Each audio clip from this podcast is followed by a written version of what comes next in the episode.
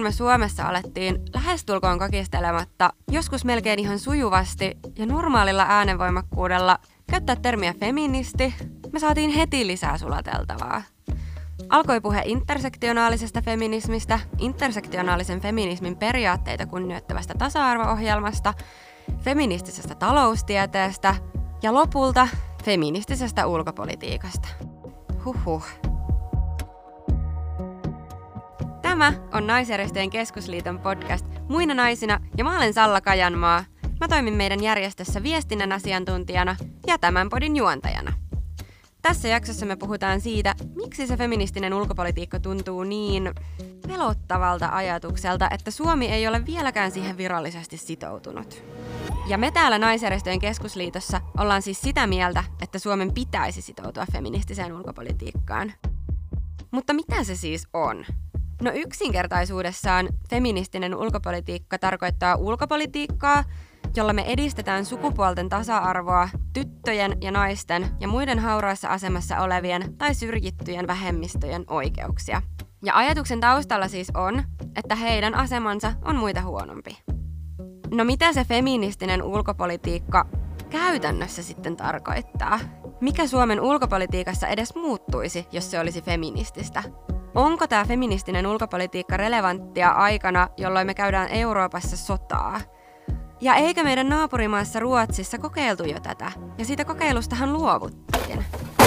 Keskustelemassa ovat Naisjärjestöjen keskusliiton puheenjohtaja, kansanedustaja Saara-Sofia Sireen, joka nousi vuoden 2015 vaaleissa kokoomuksen kansanedustajaksi, ja joka on siitä lähtien puhunut puoluerajat ylittävän yhteistyön merkityksestä erityisesti feminismiin liittyvissä aiheissa.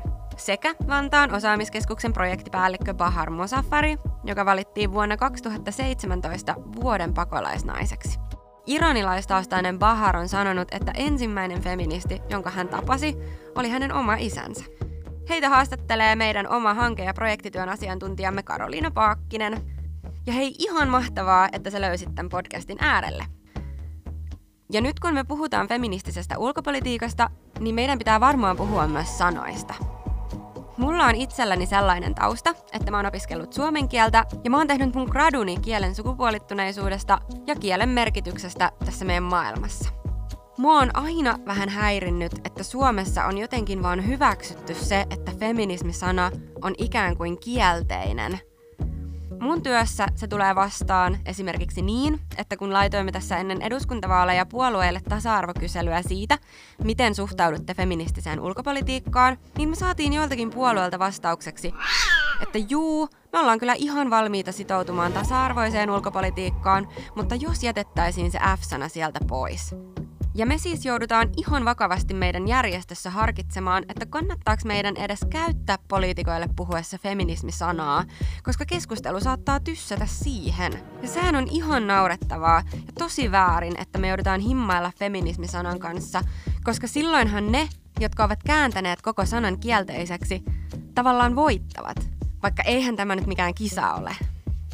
Ja mitä tulee tähän tosiaan sanapariin feministinen ulkopolitiikka – niin siinähän on kaksi vaikeaa asiaa peräkkäin.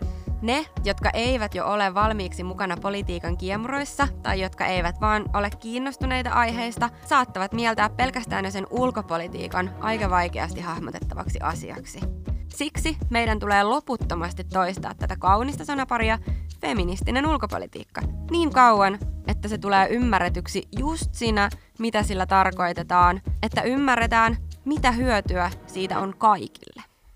Feministinen ulkopolitiikka. Feministinen ulkopolitiikka. Feministinen ulkopolitiikka. Feministinen ulkopolitiikka. Kiitos Salla. Eli nyt Saara-Sofia Sireenin ja Bahar Motsafarin kanssa puhutaan siitä, mitä se feministinen ulkopolitiikka nyt käytännössä on. Kertokaa ensin, missä olitte, kun kuulitte ekan kerran sanaparin feministinen ulkopolitiikka? Ja millaisia ajatuksia se silloin herätti? Aloitatko Bahar? No kiitos oikein paljon. Eli itse asiassa mä en muista ää, milloin ja missä. Mutta minulla on semmoinen kuva, että naisjärjestökeskusliiton erässä kokouksessa mutta mä muistan, että se herätti semmoinen fiilis ja ajatuksen, että vihdoin ollaan oikealla polulla. Mä oon varmaan ollut eduskunnassa töissä, koska kansanedustajana on tehnyt paljon äh, ulkopolitiikkaa ja kansainvälistä politiikkaa ja, ja mulla on sellainen niin kuin muistikuva, että mä oon alkujaan jossakin työyhteydessä sen kuullut ja naisjärjestön keskusliiton puheenjohtajana tietenkin on asian parissa ollut viimeisen puolentoista vuoden aikana niin hyvinkin paljon tekemisissä, että sanapari on tullut tutuksi. Ää, ensimmäinen ajatus mulla niin kuin varmaan ää, kaikilla, jotka tämän sanaparin kuulee, niin on vähän niin kuin mielenkiinto siitä, että no mitä se nyt itse asiassa tarkoittaa. Että varmaan tästä feminismisanasta tarkemminkin vielä päästään puhumaan, niin, niin sehän on sana, joka herättää aina kysymyksiä ja, ja josta monella on tarvetta keskustella vähän tarkemmin, että, että mitä tämä nyt sitten käytännössä oikeastaan onkaan. Eli siis 11 maata on tällä hetkellä sitoutunut feministiseen ulkopolitiikkaan. Näiden joukossa Saksa ja Kanada. Mutta vähän hankalaa on, että tälle feministiselle ulkopolitiikalle ei ole mitään yhtä kansainvälistä yhteistä määritelmää. Eli että kaikki maat olisi ikään kuin täysin samoilla linjoilla siitä, mitä se tarkoittaa. Mutta mikä teidän mielestä nyt on olennaista tällaisessa feministisessä ulkopolitiikassa? Saara-Sofia, aloitatko Joo, mun mielestä kysymys on pitkälti jo niin kuin sellaisista ulkopolitiikan painopisteistä, jotka Suomelle on ollut luontevia tähänkin asti. Eli tämä ei niin kuin suomalaisessa kontekstissa ole mikään valtavan mullistava ajatus. Et tasa-arvo, naisten ja tyttöjen oikeudet, esimerkiksi niin kuin koulutuksen mahdollistaminen maailman eri kolkissa kestävän kehityksen tavoitteiden näkökulmasta, niin, niin nehän on niin kuin Suomelle ollut hyvin tärkeitä teemoja pitkään. Ja hyvä uutinen on se, että ne on myös Suomen vahvuuksia. Ne on just niitä asioita, joista Suomi maailmalla tunnetaan, joissa meitä arvostetaan ja meitä kuullaan. Joten äh, mun näkemyksen mukaan tämän feministisen ulkopolitiikan ydinajatus on just se, että keskitytään ja, ja vahvistetaan näitä meille luontaisesti jo vahvoja painopisteitä. Naisten ja tyttöjen oikeuksia, äh, tasa-arvoa äh, osana meidän ulkopolitiikkaa. Ja juuri näin, äh, kuten Saara Sofia kertoi, eli minäkin olen lähestynyt tähän teemaan kestävä kehityksen näkökulmasta. Äh, me tiedämme, että kestävä kehityksen tavoitteet ovat äh, luonteeltaan universaaleja ja ne koskevat maailman kaikkia maita ja kaikilla ihmisillä kaikkialla maailmassa eli ikään kuin ne pyrkivät poistaa köyhyys maailmasta kaikista muodostaan ja turvata hyvinvointia sekä ihmisille että ympäristöille kestävällä tavalla. Tavoitteena on myös vahvista maailmanlaajuista rauhaa ja tavoitteiden saavuttamisen tarvitaan globaali kumppanuuden luomista kehitykselle rauhanomaisella yhteistyöllä muiden maiden kanssa sekä sukupuolten tasa-arvon edistämisellä kansallisella kuin myös kansainvälisellä tasolla. Aivan. Mutta voisitteko te antaa jonkun ihan konkreettisen esimerkin siitä, että miten jonkun maan sitoutuminen feministiseen ulkopolitiikkaan on näkynyt ihan konkreettisesti elämässä ja arjessa? No siis mukanahan on hyvin erilaisia maita, joilla niin tasa-arvo ja naisten oikeudet on hyvin erilaisessa tilanteessa. Ja tässähän on ollut vähän niin kuin erikoinenkin tilanne, että, että Suomi – joka on, on niin kuin hyvin vahva ää, tasa-arvon näkökulmasta, niin, niin ei ole ollut mukana joukossa, jossa sitten taas on useita sellaisia maita, joita ihan niin kuin kansainvälisesti arvioiden voidaan arvioida olevan ää, me, meidän takana monien tasa-arvon ää, ja, myös ulkopolitiikassa tasa-arvon edistämisen näkökulmasta. Joten ne konkreettiset esimerkit ovat varmaan vähän kahdenlaisia – Mä voisin nyt ehkä nostaa kaksi maata ennen kaikkea esille. Ää, Saksa, joka on profiloitunut tässä ihan viime aikoina ää, varsin vahvasti feministisen ulkopolitiikan toimijana uuden ulkoministerinsä ja, ja uuden hallituksen kirjauksen myötä. He on, ollut kiinnostuneita kuulemaan hyvistä käytännöistä eri maista ja, ja ottamaan konkreettisesti vastaan niin kuin esimerkkejä siitä, että mitä, mitä se voisi Saksassa tarkoittaa.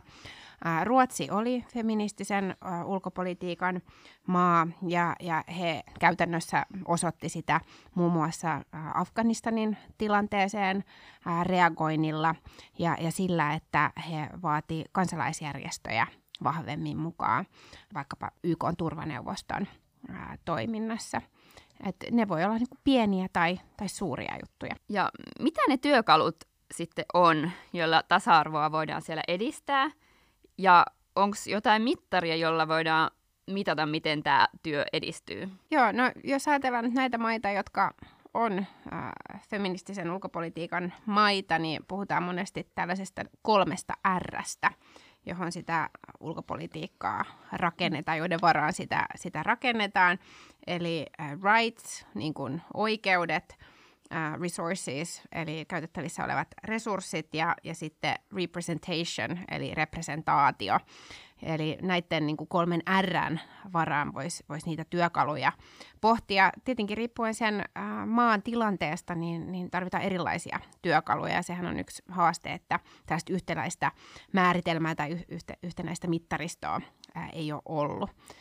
Mutta voidaan katsoa käytettävissä olevia resursseja, katsotaan siten, että miten vaikkapa naiset on edustettuna päätöksenteossa, miten kuullaan esimerkiksi kansalaisjärjestöjä erilaisissa prosesseissa ja, ja päätöksenteossa. Ja sitten totta kai, että miten ne oikeudet toteutuu. Joo, mun mielestä vielä pitäisi muistaa, että ulkopolitiikka ei ole oma erillinen politiikka, vaan kiinteä osa laajempaa politiikkaa, johon kuuluu kaikin yhteisten asioiden hoitaminen ja valintojen tekeminen. Ja minun näkemykseni mukaan, jos Suomi haluaa aidosti ajaa kestävän kehityksen politiikka, se politiikka ei siis voi olla mitään muuta kuin feministinen ulkopolitiikka. Tasa-arvo näkökulma on oltava mukana kaikesta poliittisesta ajatuksesta, mukaan lukien ulkopoliittisesta läpi leikkaavasta. Joo. Meillähän on ollut tapana katsoa tuonne Ruotsiin päin, kun jotain uutta tai edistyksellistä tapahtuu että voisikohan toi meilläkin toimia. Ja Ruotsi on tosiaan maa, jossa oikeastaan feministinen ulkopolitiikka keksittiin. Vuonna 2014, eli ammoisina aikoina, Ruotsin ulkoministeriksi nousi sosiaalidemokraattien Margot Wallström, ja heti ensitöikseen hän ilmoitti, että nyt Ruotsi alkaa edistää feminististä ulkopolitiikkaa. Ja heti seuraavana vuonna maa sitoutui siihen. Aiheesta alettiin puhua paljon meillä ja maailmalla, ja Ruotsi hienosti brändäytyi tasa-arvon esitaistelijana. Mutta samallahan sitten tuli kritiikkiä siitä, että Ruotsi ylpeilee edistyksellisyydellään, mutta maan johtoon ei kuitenkaan edelleenkään ikinä ollut koskaan kelvannut nainen. No, se asia muuttui myöhemmin paremmaksi, mutta samalla kun Ruotsissa naispääministeri vaihtui mieheen ja hallitus toiseen vuonna 2022, ja tämän linjauksenhan piti olla hallituskausien ylittävä, tai ainakin niin suosittua, että se jatkuisi joka tapauksessa myös maltillisen kokoomuksen käsissä. No, Saara-Sofia ja Bahar Ruotsissa kävi näin, mutta miksi meidän Suomessa pitää lähteä nyt toiseen suuntaan edistämään feminististä ulkopolitiikkaa? Niin no, mä en näe syytä, että miksi ei. Et mun näkökulmasta tässä on kysymys Suomen vahvuuksien hyödyntämisestä meidän äh, ulkopolitiikan tekemisessä, äh, diplomatiassa, kansainvälisessä yhteistyössä ja, ja ilman muuta äh, sitä kannattaa tehdä. Se on tuenosoitus naisille ja tytöille, se on meidän niin kuin pitkän linjan tavoitteiden edistämistä ja mä uskon, että se olisi niin kuin Suomelle hyödyksi, että oltaisiin oltais osa tätä joukkoa. Um, toisaalta se, että, että Ruotsi nyt tästä katsoi tarpeelliseksi luopua, niin ei ole näkynyt siinä, että Ruotsi olisi jättäytynyt pois esimerkiksi tasa-arvoa koskevasta keskustelusta. Et, et päinvastoin mun kokemukseni on, on se, että, että Ruotsi haluaa nyt edelleenkin osoittaa, että, että he on niin kuin sitoutunut näiden asioiden edistämiseen, vaikka, vaikka he tällaisen ää, munkin mielestä vähän yllättävän ratkaisun teki. Mutta Suomi tekee omat ratkaisunsa. Suomen ulkopolitiikan linjaan sopii oikein hyvin tyttöjen ja naisten tasa-arvon painopisteen vahvistaminen ja, ja se, että oltaisiin mukana näiden maiden joukossa, jotka, jotka on tällaisen sitoumuksen tehneet, niin, niin varmasti hyödyttäisi myös Suomea siellä kansainvälisillä kentillä. Tällä hetkellähän on niin, että jos feministiseen ulkopolitiikkaan sitoutuneet maat ää, kokoontuu ja, ja keskustelee ää, ulkopolitiikan aiheista, niin Suomi ei sen pöydän ympärillä istu. Ja mun mielestä Suomen kuuluisi olla sen pöydän ympärillä näitä asioita edistämässä. Joo, hyvä elämisen mahdollisuutta ei voida saavuttaa ilman sukupuolten tasa-arvoa. Myöskään piti muistaa, että turvallisuutta ei voi olla ilman kehitystä ja kehitystä ei voi olla ilman turvallisuutta. Ja kumpakaan ei voida saavuttaa, jos tasa-arvo ja yhdenvertaisuus eivät toteudu. Ne ovat ihmis- ja perusoikeuksia, jotka kuuluvat jokaiselle henkilölle kaikkialla maailmassa ja naisilla ja tyttöillä on tärkeä rooli rauhan ylläpitämisessä ja saavuttamisesta. Näitä ovat muun muassa konfliktien ehkäisy ja ratkaisu ja rauhan neuvottelut, rauhan rakennus ja konfliktien jälkeinen jälleenrakennus. Myös heidän osallistumisensa on taattava silloinkin, kun konfliktia ei ole, jotta rauha säilyy.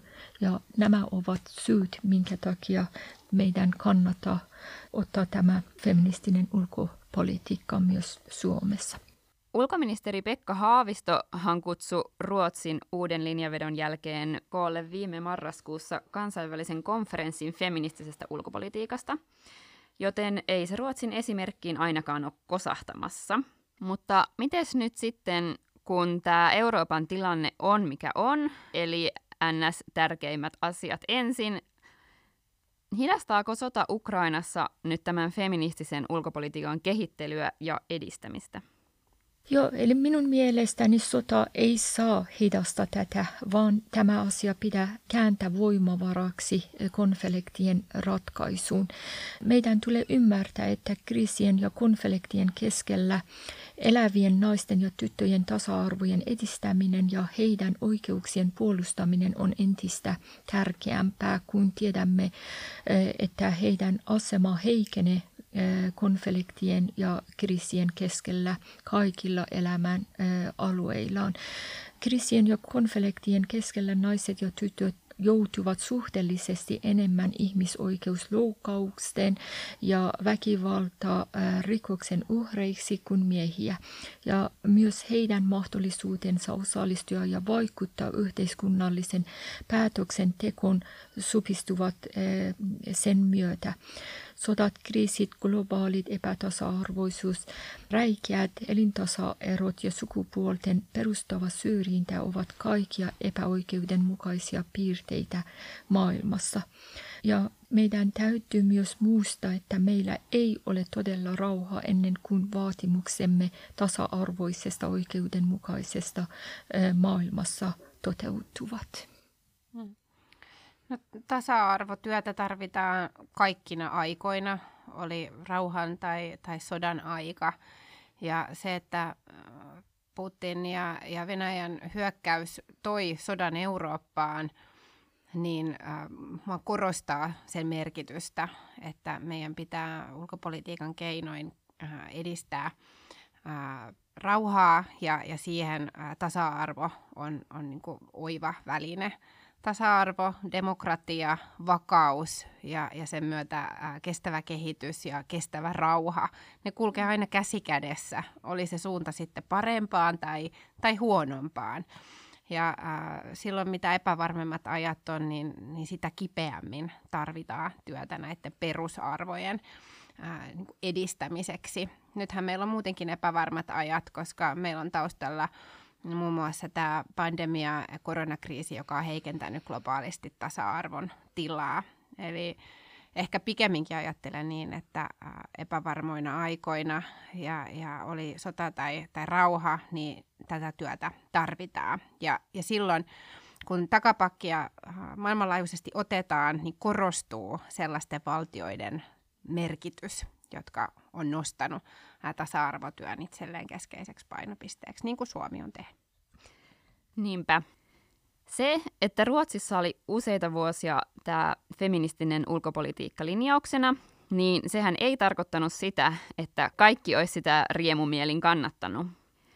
Ulkopolitiikka-lehdessä Ruotsin maanpuolustuskorkeakoulun professori Robert Engel sanoi, että Ruotsissa feministiseen ulkopolitiikkaan suhtauduttiin pitkin matkaa erityisen vähättelevästi juuri puolustussektorilla, jossa sitä pidettiin silkkana pehmoiluna. Saara Sofia, kirjoitit Helsingin Sanomiin Terhi Heinilän kanssa siitä, että tasa-arvon edistäminen on kovaa turvallisuuspolitiikkaa. Mitä tämä tarkoittaa? No se tarkoittaa just sitä, että ää, silloin jos on kriisejä, niin näiden teemojen merkitys pitäisi korostua eikä toisinpäin. Tämä varmaan niin kumpuaa just siitä tähän kritiikki ja, ja huoli, että ei äh, ole ehkä ensinnäkään tietoa, että mitä se feministinen ulkopolitiikka käytännössä tarkoittaa, tai, tai sitten ymmärrystä tästä, tästä yhteydestä. Feministen ulkopolitiikkahan ei tarkoita sitä, että ei voitaisi esimerkiksi käyttää tai, tai myös panostaa aseelliseen puolustamiseen. Ne ei ole ristiriidassa keskenään. Maanpuolustus ja, ja tasa-arvo ei ole, ei ole tietenkään keskenään vastakkaisia millään, millään tavalla, vaan itse asiassa se johtopäätös ja se lopputulema tai tavoitehan on, on niin täsmälleen sama – rauha, kestävä rauha, kestävä kehitys ja vakaampi ää, yhteiskunta. Tarvitaan niin kuin monenlaisia ää, työkaluja, strategiaa, ää, toimintasuunnitelmaa, seurantaa, indikaattoreita, raportteja, mihin suuntaan ollaan menossa. Ja mun kokemuksen mukaan, kun on puhunut äh, tästä feministisestä ulkopolitiikasta ja, ja tasa-arvon naisten oikeuksien painopisteestä osana meidän äh, ulkopolitiikkaa, vaikka äh, puolustuspolitiikkojen tai, tai puolustusvoimienkin edustajien kanssa, niin niiden keskustelujen myötä kyllä on, on aika hyvä yhteisymmärrys siitä, että nämä on Suomen vahvuuksia ja, ja niitä tarvitaan äh, kestävän rauhan rakentamisessa. Joo, toisin sanoen piti mu- muistaa, että kun puhutaan tästä turvallisuudesta ja erityisesti äh, kutkeutetaan sen äh, ulkopoliittisen äh, politiikkaan, eli voidaan viitata siihen, että turvallisuus on sosiaalisen kestävyyden edellytys, jonka ydintä on ihmisarvosta kiinni pitäminen ja ilmene oikeudenmukaisuutena. Ja se on myös maailmanlaajuinen asia. Ja jos tästä maanpuolustusta puhutaan, sen piti olla ikään kuin hyvinvointivaltion arvopohjan mukaan, eli se ei saa olla ristiriidasta hyvinvointivaltion arvopohjan kanssa. Minä itse kysyin itseltäni, että mikä on Suomen ulko- ja puolustuspolitiikan arvopohja. Ja kuinka lähitulevaisuuden Suomi ulko- ja turvallisuuspolitiikka voi aidosti edistää demokratiaa, tasa-arvoa ja yhdenvertaisuutta eh, maailmasta, minkälaista ulkopolitiikkaa tähän tarvitaan? Ja kuinka rauha ja sotilaallisuus voivat eh, edes auttaa toisiaan. Eli näihin kysymyksiin meidän pitäisi osata vastata, eh, kun määritellään sekä ulkopolitiikkaa että turvallisuuspolitiikkaa. Leikitään pieni ajatusleikki, josta nyt voi leikkinä pitää, öö, että mitä voisi olla feministinen maanpuolustus? Öö, kuten mä yritin sanoa, että se ei saa olla ristiriidasta hyvinvointivaltion arvopohjan kanssa. Ja, ja esimerkiksi kun viime aikoina NATO-jäsenyydestä on puhuttu aika paljon, meidän täytyy tiedä, että pelkon perustava turvallisuuspolitiikka ei tarjoa terveellistä ratkaisua, koska se ei pysty torjumaan eriarvoisuutta tai edes vähentämään siitä. Eli feministisen ulkopolitiikka, joka myös ikään kuin viedä eteenpäin hyvinvointivaltion arvot, se voi olla terveellinen ratkaisu tähän asiaan. Ja se on maanpuolustus tavallaan. Tasa-arvopolitiikkaa tarvitaan ihan kaikilla sektoreilla ja miksei myös ilman muuta maanpuolustuksessa. Mm, ja myös jos ajatellaan vaikka puolustusvoimia, niin heillähän on ollut tavoitteena saada lisää naisia mukaan. Tästäkin on varmasti yhteistä, yhteistä pintaa ja yhteisiä tavoitteita löydettävissä. Sitten mä katson, että siihen kuuluisi myös esimerkiksi se, että kansalaisjärjestöt ja, ja valtio puolustusvoimat tiivistää entisestään yhteistyötä, hyvää yhteistyötä tehdään näiden teemojen osalta nyt jo, mutta varmasti aina, aina parannettavaakin äh, on.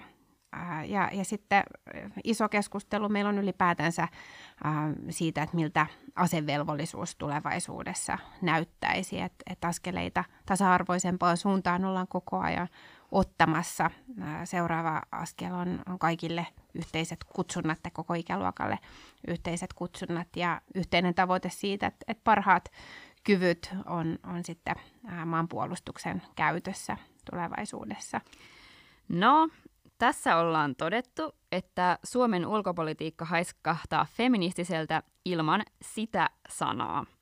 Jo Suomen hallitusohjelman ulkopoliittisissa linjauksissa todetaan, Suomen ulko- ja turvallisuuspolitiikka on ihmisoikeusperustaista. Sen keskeisenä tavoitteena on edistää systemaattisesti sukupuolten tasa-arvoa sekä tyttöjen ja naisten ihmisoikeuksien täyttä toteutumista. No siis, miksi meidän ulkopolitiikkaa ei kuitenkaan uskalleta kutsua feministiseksi? Onko se nyt tämä vaikeus tämän F-sanan kanssa vai joku muu? Joo, mun mielestä kysymys on äh, isolta osalta siitä, että uudelleen sanotetaan sitä, mitä jo tehdään ja vahvistetaan niitä, mitkä on meille jo vahvuuksia. Et jos Suomi haluaa olla tasa-arvon mallimaa, niin kuin me halutaan olla, niin me ei voida nojata sadan vuoden takaisiin tasa-arvotekoihin, vaan meidän pitää koko ajan pyrkiä parempaan ja, ja vahvistaa sitä meidän tasa-arvotyötä. Ja, ja nyt tämän feministisen ulkopolitiikan osalta niin, niin kysymys on nimenomaan näiden tasa-arvon näkökulmien vahvistamisesta.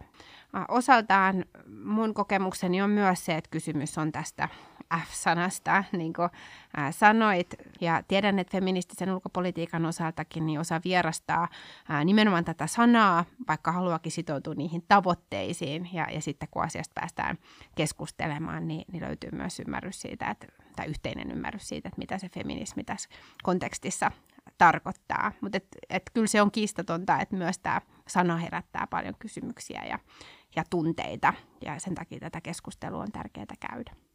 Joo, minun mielestä myös olen kokenut, että, että tähän ei ole yhtenäinen ymmärrys, että mi, mitä tavoitellaan feministisellä mm, vaikka politiikasta tai nyt tästä ulkopolitiikasta, kun puhumme, eli miten ymmärretään tämä feministisen ulkopolitiikkaa mm, ja niin poispäin. Eli yhteinen ymmärrys pyytyy ja sen eteen pitäisimme myös osata tehdä työtä, että, että siitä ymmärretään mahdollisimman hyvin, e, jotta pystymme myös puuttua sen avulla epäkohtiin.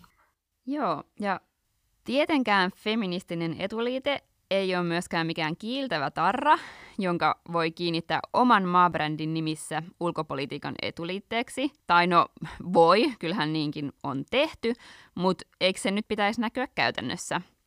Saara-Sofia ja Bahar, onko teidän mielestä jokin alue, jossa te toivoisitte Suomen toimivan rohkeammin? Oli meillä nyt tämä feministinen ulkopolitiikka virallisesti käytössä tai ei? Minä ainakin itse toivoisin, että, että pystymme vielä maahanmuuttaneiden ja, ja maahanmuuttajataustaisten yhteisön viedä tämä asia myös eteenpäin rohkeammin. Tämä on ollut viime aikoina aika paljon esillä, että monet suomalaiset ja suomalainen yhteiskunta ei halua, kun ei haluta tavallaan puuttua eh, näihin kulttuurin liittyviin asioihin, eli sillä yritetään vain selittää, että miksi tämä on vähän hitaampi ikään kuin prosessi maahanmuuttaneiden yhteisössä, eli sillä on ollut nämä kulttuurisidonnaiset asiat ja vielä uskonnon sidonnaiset asiat, ja yritetty sillä ikään kuin selittää miksi, mutta meidän täytyy rohkeammin vielä kestävän kehityksen ja kestävän sosiaalisen näkökulmasta lähestyä asian ja niistä asioista puhua vielä maahanmuuttaneiden keskuudessa. Joo, siis se, että laitetaan feministinen etuliite johonkin, niin se ei todellakaan tarkoita sitä, että sen jälkeen tasa-arvo olisi saavuttanut jonkun päätepisteen ja se näkyy esimerkiksi siinä, miten paljon monilla feministiseen ulkopolitiikkaan sitoutuneilla mailla on vielä matkaa tasa-arvotyössä, jossa, jossa Suomella on siis hyvinkin etumatkaa. IONK, eli ihmisoikeuksien neuvottelukunta, on antanut suositukset, jossa on politiikkasuosituksia feministisen ulkopolitiikan suuntaan. Ja kuten todettua, niin siellä ei ole mitään niin kuin järisyttävän mullistavaa. Ehkä se rohkeus, mitä Suomi tarttisi, niin olisi nyt se, että, että ollaan niin kuin mukana siinä, mikä me jo, jo näiden toimiemme osalta pääosin täytetäänkin ja päästäisiin mukaan sit niihin pöytiin, jossa, jossa feminististä ulkopolitiikkaa muiden maiden kanssa yhdessä edistetään. Et kyllä mä katsoisin, että se puuttuva rohkeus niin, niin liittyy ennen kaikkea nyt siihen päätökseen olla, olla tässä kokonaisuudessa mukana. Sitten totta kai Suomellakin on edelleen tekemistä tasa-arvon saavuttamiseksi ja, ja Bahar nosti tosi tärkeitä esimerkkejä esiin siitä, mitä meidän pitää edelleen täällä kansallisesti tehdä ja, ja Suom- osana Suomen ulkopolitiikkaa, mutta et ennen kaikkea niin rohkeutta olla sitä, mitä me jo ollaankin. Mm, aivan.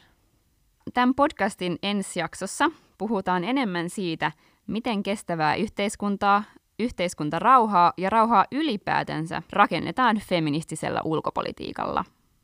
Mutta kertokaa Saara Sofia ja Bahar vielä, mikä teidän mielestä maailman naisia tällä hetkellä yleisesti eniten uhkaa?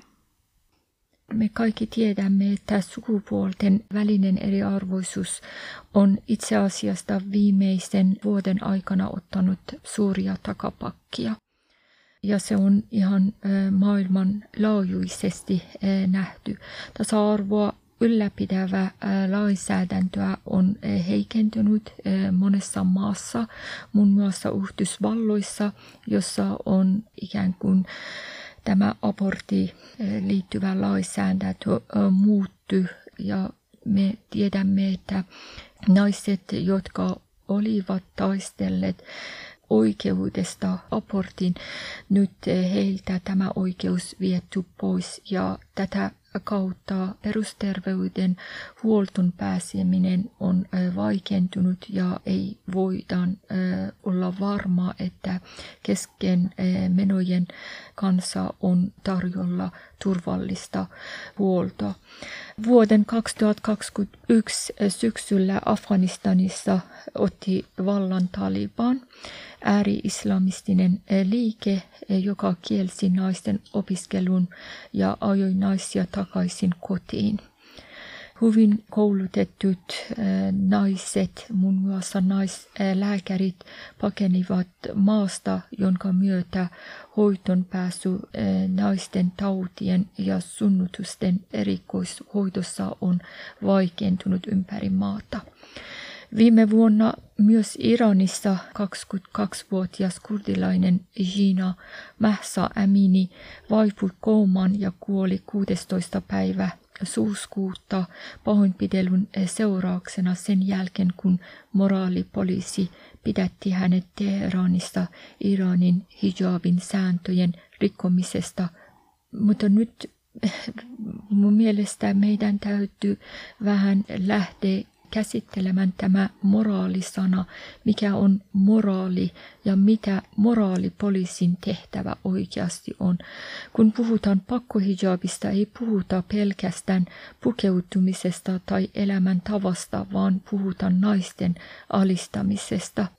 Ja Iranista me tiedämme, että seksuaalinen väkivalta ja naisten syrjintä ovat yleistä, eikä naisilla ole yhtäläisiä oikeuksia esimerkiksi avioliiton, avioeron, lastenhuoltajuuteen, perintöön, matkustamisen ja jopa vaatevalintoihin liittyvistä asioista. Iranissa naiset ovat lain edessä puolet miehiä. Nyt mä kysyisin, eikö tämä koske suomalaisin naisiin? Menneistä ei voitu muuttaa, mutta tulevaisuus voisi olla meidän. Tämä on niin pelottava, jos ajatellaan, että takapakkia on ollut eh, naisten oikeuksien puolella maailmanlaajuisesti, mutta me emme pysty nähdä siitä, että se koskee meitä kaikkia naisia riippumatta siitä, että missä me asutaan ja missä yhteiskunnassa. Ja se on itse asiassa minun mielestä pelottava, että emme pysty nähdä, että, että mitä esimerkiksi Iranissa naiset ovat viemässä eteenpäin, ei koske minua, joka asun Suomessa ja naisena. Me olemme kaikki siskoja ja meidän täytyy tykkää toisiamme, missä tilanteesta, missä maassa ollaan eh, siitä riippumatta. Kiitos. Näin juuri naisjärjestön keskusliitossa ajatellaan, että meidän tehtävä on seisoa niiden naisten rinnalla, joilla, jotka kokevat uhkaa, sortoa ja, ja eri väkivallan muotoja, niin kuin Bahar tuossa kertoi. Ja kun kysyit, että mikä erityisesti tällä hetkellä uhkaa, niin hyvin monetkin asiat. Meillä on tällä hetkellä päällekkäisiä kriisejä useita. Niin koronapandemia kuin sodat ja, ja muut kriisit, väkivaltaisuudet, kun sitten taas esimerkiksi tämä energiakriisi, ilmastonmuutos ja, ja siihen liittyvät negatiiviset vaikutukset, ne on kaikki sellaisia, jotka on aiheuttanut tasa-arvon takapakkia. Ja ensimmäisenä niitä iskuja vastaanottamassa on ne ihmiset, jotka jo lähtökohtaisesti ovat heikommassa asemassa, usein juuri naiset ja vähemmistöihin kuuluvat, ja puhumattakaan naisista, jotka vielä kuuluu vähemmistöihin. Ja se tarkoittaa juurikin sitä, että sitä tasa-arvotyötä tarvii tehdä ennen kaikkea tällaisina epävarmoina aikoina niin kuin nyt. Aivan. Ja Bahar, olipa ihanasti sanottu toi sisko-asia. Siskoja ollaan. Onko toivoa, että maailman naisten joskus epätoivoisiltakin vaikuttavat tilanteet vielä paranee, ja auttaako feministinen ulkopolitiikka siinä? Maailman historia tuntee useita esimerkkejä siitä, miten upeita asioita ja, ja tärkeitä kehitysaskeleita on saatu aikaiseksi silloin, kun naiset on yhdistäneet voimansa ja tasa-arvoa on edistetty laajalla yhteistyöllä. Joo, kyllä minä suhtaudun optimistisesti tulevaan. Ja meillä ei ole itse asiassa toista vaihtoehtoa. Eli pitäisimme edistää tasa-arvoa ja yrittää vielä sen kautta rakentaa parempaa maailmaa, jossa kaikki voivat hyvin, riippumatta siitä, että missä päin maailmassa asuu ja eh, missä tilanteessa.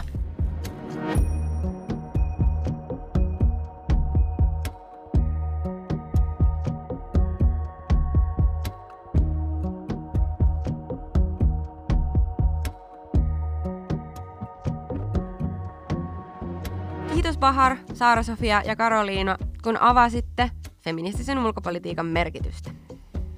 Mulle tuli tästä keskustelusta mieleen, että feministisen ulkopolitiikan yksi ikään kuin ongelmakohta on just se, että kun me siis käytännössä vaan uudelleen sanotetaan sitä, mitä me jo tehdään, eli mitä Suomi tekee, niin tätä määritelmää ei oikein voi tehdä liian tiukaksi.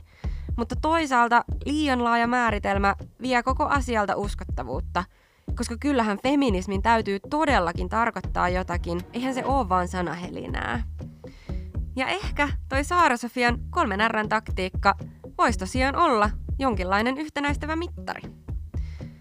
Ja niin kuin Bahar toi esille, lopultahan kysymys on oikeasti vain ihmisarvosta ja siitä, että politiikan tulisi edistää sivistysvaltion tavoitteita, jolloin arvopolitiikka on itse asiassa kovaa politiikkaa. Samoin aika moneen kolahti tässä vaalikeväänä taiteen arvostuksesta jälleen kerran puhuttaessa ekonomisti Sixten Korkmanin sanat Ateneum-lehdessä. Että kulttuuri on viime kädessä taloutta tärkeämpää, koska talous on välineellistä, mutta kulttuuri itseisarvoista.